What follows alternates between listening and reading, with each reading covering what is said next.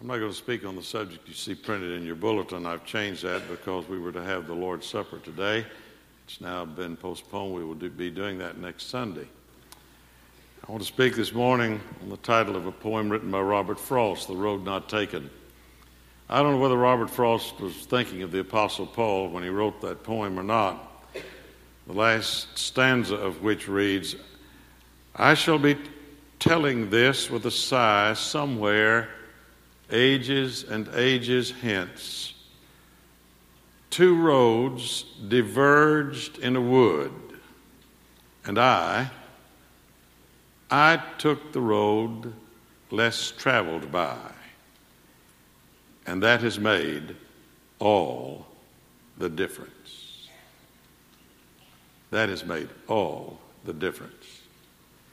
The Apostle Paul took a road not only less traveled by, but never traveled by anyone with the gospel of Christ.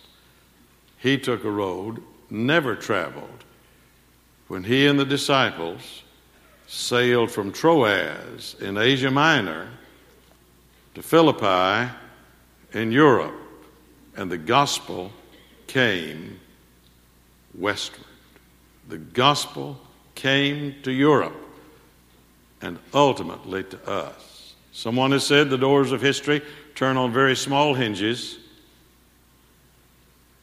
And that little journey across the northeastern section of the Aegean Sea, a trip of about 200 miles, was one of the most significant journeys ever taken by anyone. The gospel moving from Asia to Europe. We are the recipients of that road never traveled. A new road, a new direction for the gospel. You read about it in the 16th chapter of Acts. Now, I do not know whether Yogi Berra knew Robert Frost or not. And I do not know whether Yogi Berra, that Hall of Famer and uh, common man's philosopher, knew the Apostle Paul or not. But he once said, when you come to a fork in the road, take it. well, Paul came to a fork in the road, and he took it. He wanted to continue ministering in Asia Minor. They had prayed that they would be able to go back to some of the places they had been, back to some of the good old days, back to where they knew one another, back to the familiar, back to the, that which was customary. And God's Holy Spirit said no. God sometimes says no. God sometimes answers our prayer with a no.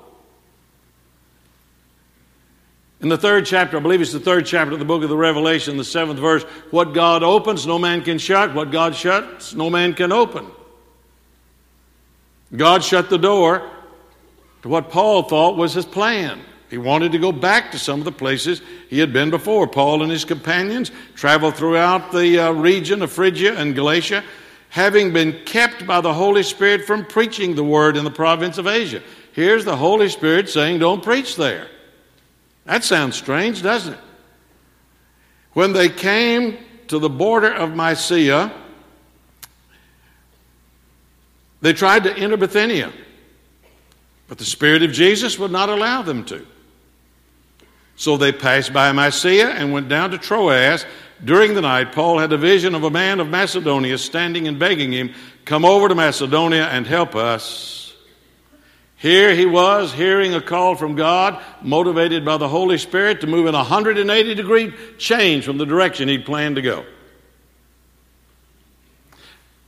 Parenthetically, let me say a word here uh, that, that kind of jumped out at me as I was thinking about this. I've preached on this passage of Scripture before, but not in the same context in which I want to do this morning. Having been kept by the Holy Spirit from preaching the word in the province of Asia, when they came to the border of Mysia, they tried to enter Bithynia, but the Spirit of Jesus would not allow them to preach there. Notice he uses Holy Spirit and the Spirit of Jesus interchangeably. Holy Spirit. Now, that's a word that's customary to all of us. To some who have grown up on the King James Version of the Scripture, Holy Ghost. The word holy in the Greek is hagios, which means withdrawn, separate, distinct, different, inaccessible. And that is true of God. He is that in the sense that He is sinless. He is not a sinner like we are. He is different. He is above us. He's transcendent. But that term has the connotation of that God is inaccessible to us. He's beyond us. We cannot know Him. Holy Ghost. And that's a serious and meaningful translation when it was done and people understood it. But today, just think for a moment. If you're a child and you hear Holy Ghost, and you're told to talk to the Holy Ghost, and the Holy Ghost is going to guide you, they don't understand the word holy and they're terrified of the word ghost. It has a foreboding spirit about it, an attitude about it. It's Halloween like. Ghost. So just let me suggest to you, parents of young children, because the terms are interchangeable based on the Word of God, when you talk about the Holy Spirit, talk about the Spirit of Jesus. Because Jesus was separate in that he never sinned, but I tell you this, he was accessible to anybody and to everybody. He was not detached, he was attached. He was not exclusive, he was inclusive. The Spirit of Jesus, the Spirit of love, the Spirit of compassion, the Spirit of forgiveness, the Spirit of support, the Spirit of positiveness. Help our children to grow up understanding that God is transcendent, but He is also immanent. He is with us in the Spirit of Jesus. And, and that's just a couple of things I want to mention quickly. That, that God, the Spirit of Jesus, really means God in the present tense. God in the present tense.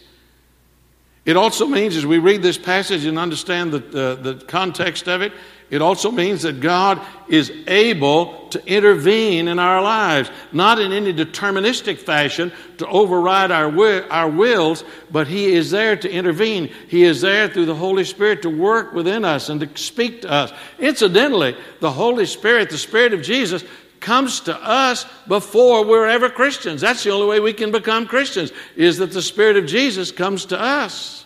That's what the Scripture says. When He comes, He will convict us of sin and of righteousness and of, ju- and of judgment to come. We don't start looking for Jesus. The reason we start looking for Jesus is because the Spirit of Jesus has come and created within us an appetite for the Lord, an appetite for God, a hunger for God. So the initiative is all with Him. So he is able to intervene, not to override us, but to influence us and to motivate us and to direct us. That's the next point.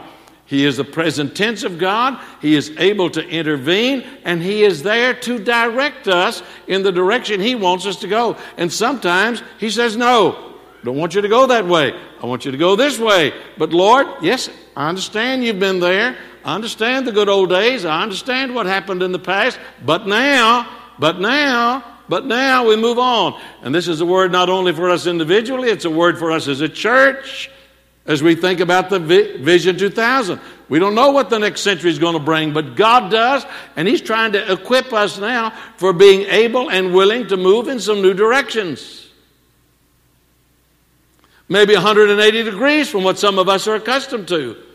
We want to go back to Asia Minor. Paul says, No, there's new land out there. There's a new direction I want you to go. You need to be open and responsive to the leadership of God. I do individually, you do individually, and corporately. We need to be that in the life of this church. And so he was the present, he is the present tense of God, Jesus, the Spirit of Jesus, present tense of God. He is able to intervene and he is able to direct us. And then, once we know the direction we're supposed to go, we are motivated to move. Listen to this. Paul had a vision of a man in Macedonia standing and begging him, Come over to Macedonia and help us. And after Paul had seen the vision, he got ready at once. No more talking, no more committee meetings, no more discussion, no more prayer meetings. Move! Move! It's time to do it now. I'll be with you. You're going to get in a boat, you're going to go to a place you've never been before, never thought you would go. But I'm going to be with you, and I'll go ahead of you, and I'll be there to see great things happen. I Don't need to pray anymore. We've been praying for two years about Vision 2000. We've been talking for two years about Vision 2000. We've come to the corporate conclusion under the leadership of the Spirit of Jesus that we're to move into a new era. We're to prepare for moving out into a new century that some of us may not occupy for many years, but we're to get on the boat of faith and we're to move. And now's the time to do it. Now's the time to do it. So they did, and they got over there, got to Philippi. The first place they went was to a prayer meeting. Now it's interesting, if you read the 16th chapter of the book of Acts, everything that happened to them was undergirded by prayer. That's been true of this church. That's been true of this church from its beginning. But when we began our prayer ministry, it became even more the intense power of this church's life was the prayer ministry that undergirds everything that's going on. And you'll notice through these events that occur in Paul's life that I'll have time barely to touch on, prayer is a basic ingredient in every one of the events. So they went to a prayer meeting. It was on the Sabbath. They went to a prayer meeting out beside a quiet brook. And uh, let me read it to you. On the Sabbath, we went out of the city by the, by the river where we expected to find a place of prayer. Now, I don't know whether they were going to find a place of prayer for themselves and happened to run into some other people praying. That could well have happened that way because God has a marvelous way of leading us, doesn't He? He got out there, and here were some people praying. We sat down and began to speak to the, to the women who had gathered there. Maybe they'd gathered there for prayer, apparently. It was a Sabbath. Maybe they were Jews. They were there praying. And one of those listening was a woman named Lydia, a dealer in purple cloth from the city of Thyatira, who was a worshiper of God. Good woman, businesswoman, respectable woman. Worshiped God but you didn't know Jesus. That's possible. Didn't know Jesus, didn't know the Spirit of Jesus, the person of Jesus, the power of Jesus, the forgiveness of Jesus. We sat down and began to speak to the women who'd gathered there, and one of those listening was a woman named Lydia. The Lord opened her heart to respond to Paul's message. Now, I don't know what Paul preached. Excuse me. No one there may have remembered the sermon, the important thing is not remembering the sermon, but hearing what the Spirit says to your heart. And she listened. And when she and the members of her household, they, she accepted the Lord's, the Lord opened her heart to respond to Paul's message. The Spirit of Jesus was at work in her life. And when she and the members of her household were baptized, she invited us to her house. Isn't this wonderful? The first convert in the Western world was a woman, maybe a widow,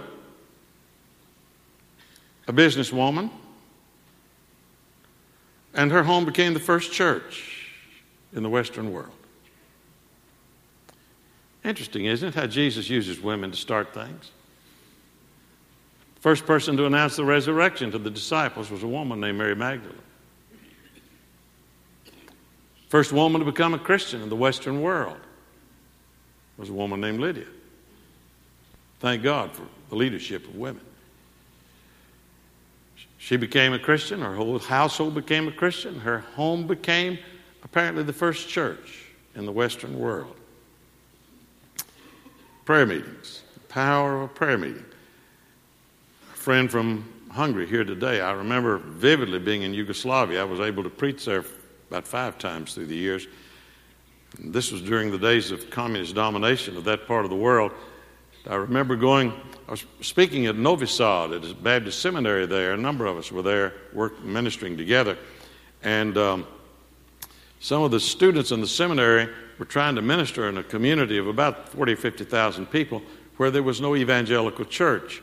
Uh, there was uh, an Orthodox church or an Eastern Orthodox church, but no church with an evangelical message and emphasis.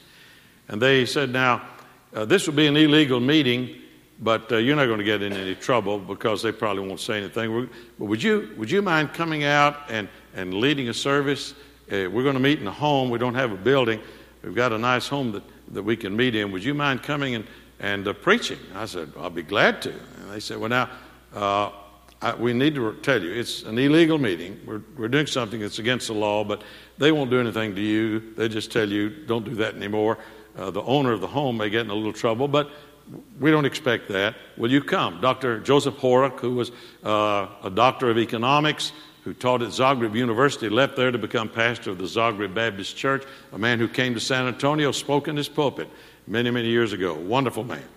Uh, Dr. Horak went along to, to translate. And I tried to preach, and, and he translated, and then we had a prayer meeting, and the, the house was just packed in every room, and even had the windows open, people standing outside. There were a hundred or more people uh, at, at that meeting. And uh, they began to pray at, after the message. They just began to pray, and I couldn't understand the language, of course. Uh, Serbo Croatian they were speaking, and I didn't understand that. Uh, Dr. Horak could, of course. And uh, right in the middle of the prayer meeting, when people were praying, one after another, getting up and praying, a girl stood up and she just broke down and started crying. And she said, Lord, I don't know who you are. Now, I know this because Dr. Horak translated it for me. He was whispering in my ear, Lord, I don't know who you are. I've never met you. And I know nothing about you. But I want what these people have. And she began to sob and sat down. And some young people around her began to talk to her. And she became a Christian. The Spirit of Jesus moving in a person's heart through praying Christians. So they had a prayer meeting. Well, the next thing they did was they went into the city. They were going to the place of prayer. We were, the 16th verse, here they were on their way to pray again. Uh, we were met by a slave girl who had a spirit by which she predicted the future. And uh, she earned a great deal of money for her owners by fortune telling. Uh, here was a woman who was possessed by, by an evil spirit. And uh, she started following after Paul and, and Silas and those that were along and started crying out about them, crying out about them. Finally, Paul just said, Come out of her, come out of her. In the name of the Lord Jesus, come out of her. And her whole life was changed that moment. Became a Christian created a, a furor because the people who owned the woman uh, were gaining revenue from her fortune telling, and they didn't want to see that source of income cut off. So they were angry at Paul and Silas. But here he was in a street service. Went from a prayer service to a street service. I don't know how many of you have ever been in a, in a street service or not. Uh, I've preached in a street service numbers of times. Now you hear somebody preaching in the street and you think, well, they're a nut. Well, you're looking at a nut because I have preached in the street. I think what you preach in the street's what's important. I've heard some condemning everybody and telling everybody they were going to hell, but you can go to churches where that's all you hear too. But when you get out there, you need to be telling people about the love of God, and He's come to save you, and He's come to forgive you, and have good news for you, not bad news. Uh, we used to preach uh, on the street once a week in New Orleans when Martha and I were in the seminary in New Orleans. We'd go down to French Quarter. We'd take a group along, group would sing, take one of those little organs, you know, you'd pump, and we'd go down there, right there by morning call, right by the, uh, by the market. There hundreds of people there, and we'd have a street service. You'd stand there. Sometimes people would stop and listen. Sometimes they would go on. Sometimes they'd look at you like you were crazy, but you just kept right on doing it. We had a choir there to sing. And Martha would often sing a solo, and I, I would endeavor to preach. I preached on the street from a flatbed truck on the town square in Mayfield, Kentucky on Saturday afternoon. We were having a crusade there, and all the merchants around the square agreed to close their stores on Saturday afternoon for 30 minutes. All of them closed their stores for 30 minutes so we could have this, this street service, the busiest afternoon of the, of the week or the month for them. That, that Saturday afternoon. Had a street service there. People accepted the Lord as Savior. So uh, I, I, I have respect for people who preach on the street. It takes courage to do that. I can tell you it takes courage to do that. And, and here is Paul preaching on the street. And what he is preaching here, what he's communicating here, and what the Spirit of Jesus is communicating here is this that the Spirit of God is comfortable with imperfect people The Spirit of God is comfortable with imperfect people. And we're all imperfect. It just shows up in different ways, different symptoms in our lives. It manifests itself in, in different ways. But whosoever will may come. Mary Magdalene, out of whom Jesus cast seven devils, Mark tells us, so does Luke. What does that mean? I don't know what the seven devils were. Seven is the number of completion. I think what it meant was she just full of the devil.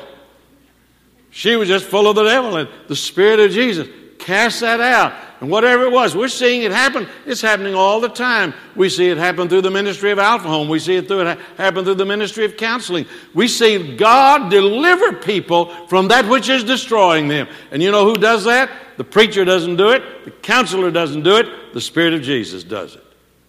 He does it through people, but to him be the praise for what happened. Well, Paul got in trouble because he because he was preaching in the street, and because this woman who was converted began to, uh, her life was changed, and so they lost a source of income, and they had Paul and Silas arrested and thrown into jail. So he had a jail service. Uh, I've preached in the jail, never as a fellow prisoner, but I have preached. I have preached in, in the jail, but for the grace of God, I should also add. Um, uh, the present situation didn't look so good, did it? They threw them into, into prison. When the owners of the slave girl, 19th verse, realized that their hope of making money was gone, they seized Paul and Silas and dragged them into the marketplace to face the authorities. And by they were accused them of advocating customs unlawful for us Romans to accept or practice.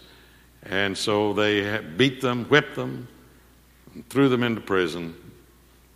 And about midnight, Paul and Silas were praying and singing praises unto God. They took them and they put them in the innermost prison. I mean, down there in solitary confinement. They put their feet in stocks and their backs were bleeding. They'd been beaten because they were preaching the gospel.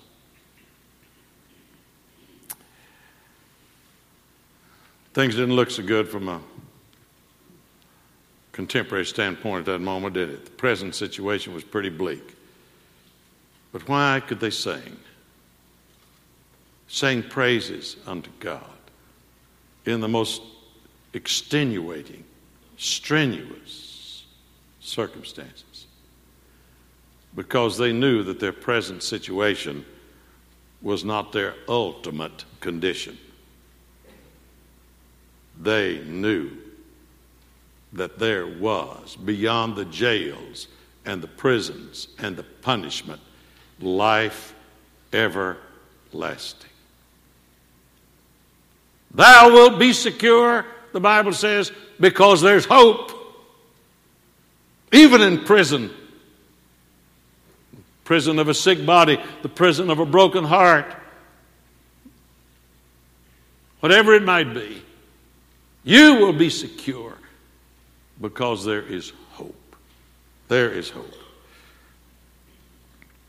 I read somewhere recently about a woman who was trying to get her husband to read the Bible, and she finally talked him into reading the Bible. So he decided he would begin with the last chapter, the last book of the Bible. So he's going to read the book of the Revelation first. Now, I have a very good friend who's a member of this church. Maybe there are others of you who do this. But this person, when they read a book, and they read a lot of books, always reads the last chapter first. They want to know how it turns out. And uh, that's okay. Some of you may have the same propensity, but this person likes to read the last chapter first. Well, this man read the book of the Revelation, finished it. And his wife said, Well, what did you think? I said, That's wonderful. She said, well, What are you going to read next? He said, I'm not going to read anything. She said, You mean you're not going to read the rest of the Bible? He said, No, I don't need to. I find out that we win. we win, so why go through all the rest of that? We're going to be more than conquerors. We're going to win. One of my favorite authors is Arthur Gordon, who's written a new book entitled Return to Wonder. And in that book, he interviews one a man that he was greatly influenced by and whom he felt was one of the finest men in American history, Dr. Karl Menninger the famous psychiatrist from Kansas. And Dr. Menninger said to Arthur Gordon, if you lose hope, you stop caring. If you lose hope, you stop caring.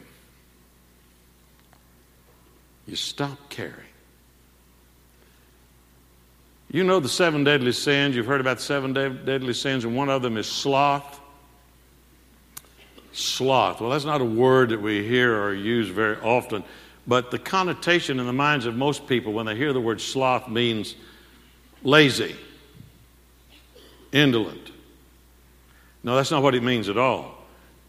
The word that's translated sloth comes from the Greek word akadia, which doesn't mean lazy, it means not caring. Not caring. One of the seven deadly sins is not caring. Jesus saw all the multitudes and had what? Compassion. Compassion. You lose hope, you stop caring. And then Dr. Menninger said, and I love this statement that he made that Arthur Gordon wrote. Each one of us is here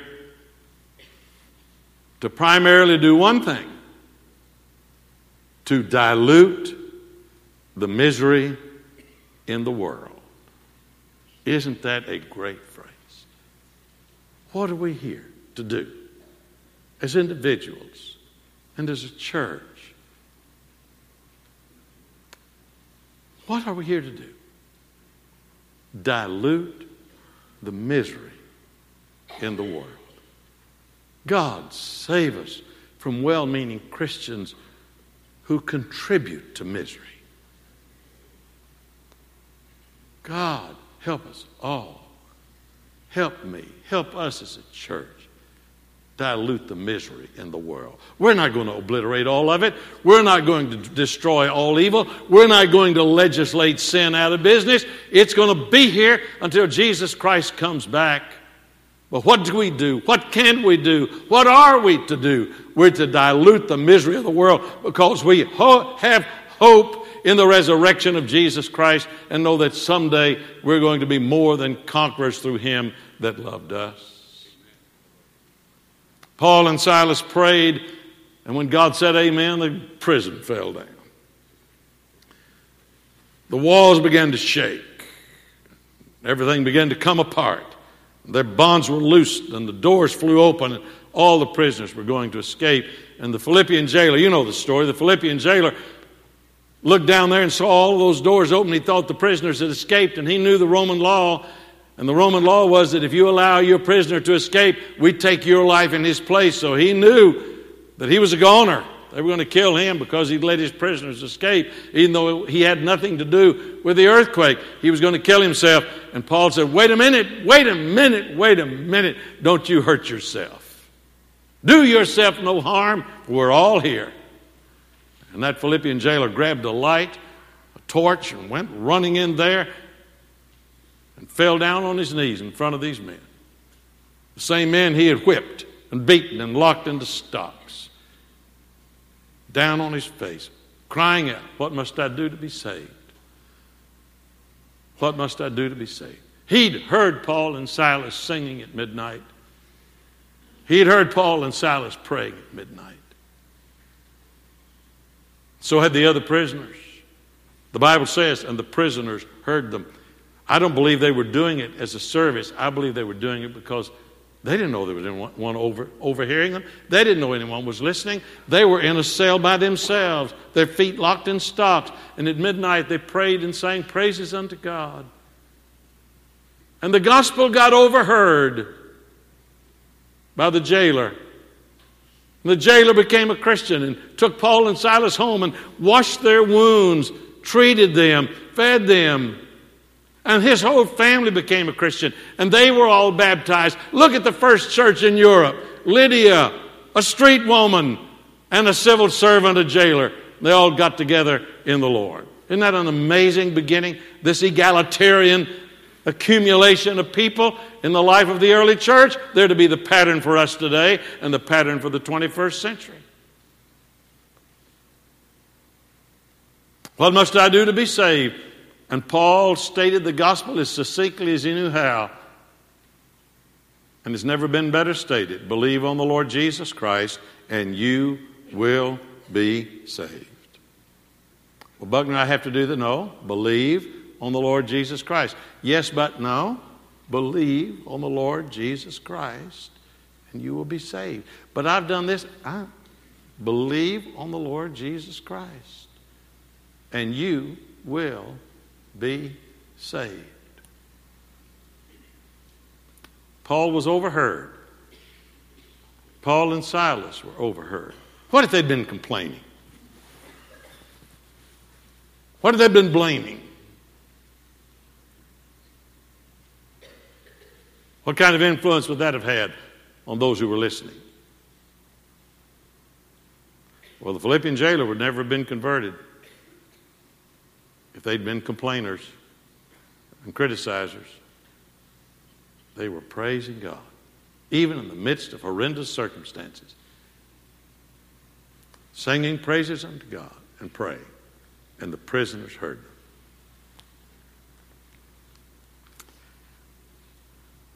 Martha had forgotten this story. It happened so long ago. And uh, last night I was telling her, she asked me about what I'm going to do today, and I was telling her, she said, Remind me of that story. I hardly remember it. Let me tell it to you, and then I'm through. I was preaching along with our evangelistic team back in the, in the 50s in a crusade in Natchez, Mississippi.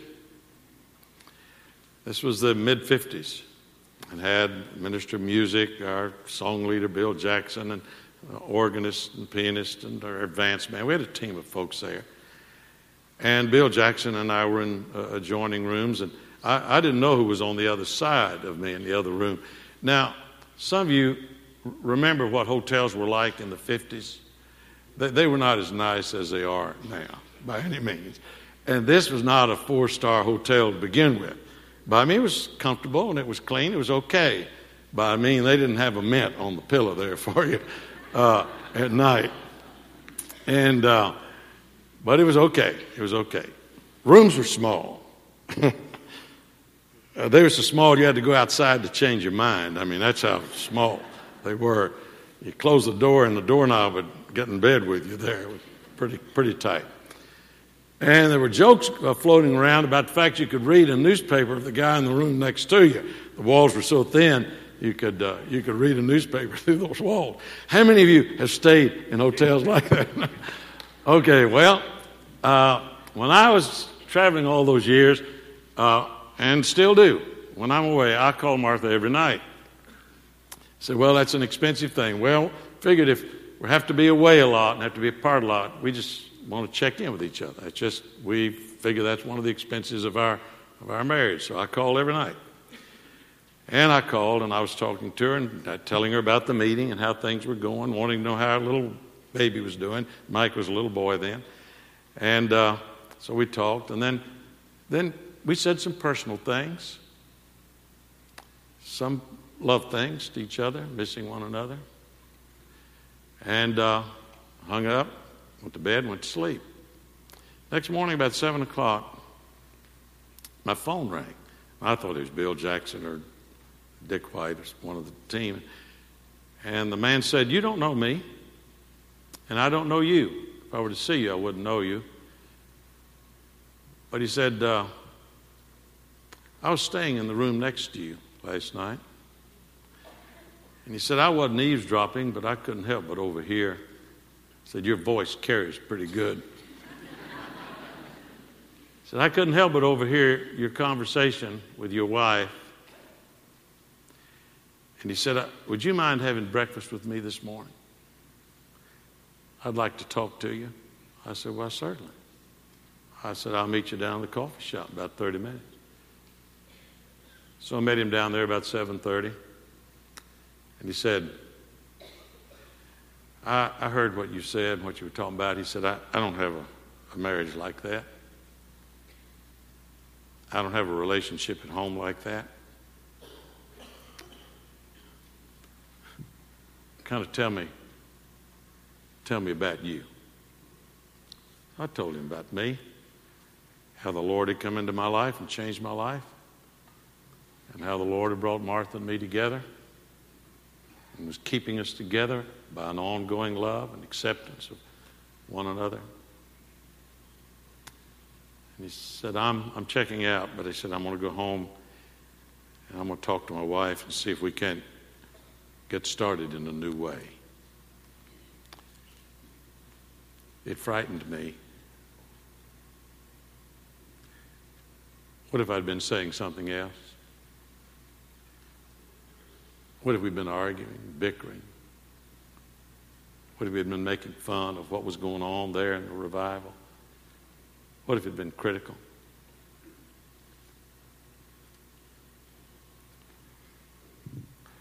Words fitfully spoken are like apples of gold and pitchers of silver, the scripture says. God help us to so live that when people overhear us, because I believe the most powerful influence in the world is unconscious witnessing. Well, I believe in conscious witnessing, but I believe the most powerful influence we exert is unconscious. Not what we say, but what we are at home, relationship with our families and our friends, our church, our community. Oh, yes, there are bad things happening in the world, a lot of bad things happening.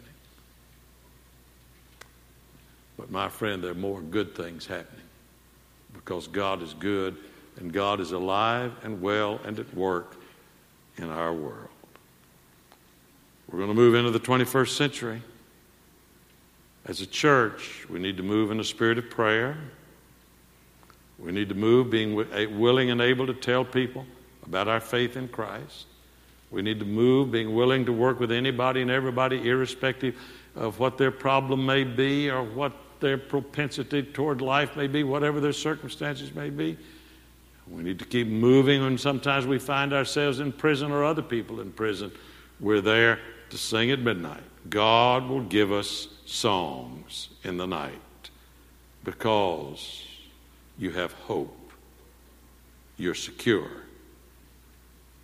You win. You've read the end of the book. So live for Him while we have the days to do it. If you've never trusted Him, like Lydia, trust Him this morning. Maybe you've worshiped God but never met Jesus. Meet Him this morning. Trust Him. Maybe you feel like you've been bound by some kind of habit or thought that just makes you a prisoner, keep, keeps you in shackles and manacles. Let the Spirit of God deliver you today. He will. He is able and if the walls seem to be crumbling around you, everything seems to be coming apart, and all the lights seem to be going out, cry out with the Philippian jailer, What must I do to be saved? And let me echo the words of the great apostle believe on the Lord Jesus Christ, and you'll be saved. You will be saved. And so, maybe you'd like to come and rededicate your life to say, Lord, help me to sing at midnight. Help my spirit and my attitude to be one that if I'm overheard, people will be attracted to you. Maybe to come join the church, to be a part of the fellowship. Did you notice that all of those people became a part of the church? That's what church is for, is to help each other, encourage one another. So would you come? This church is open to you, whoever you are, wherever you're coming from. It's the Lord's, and we invite you to come as we sing God's invitation. Let's stand and let's sing.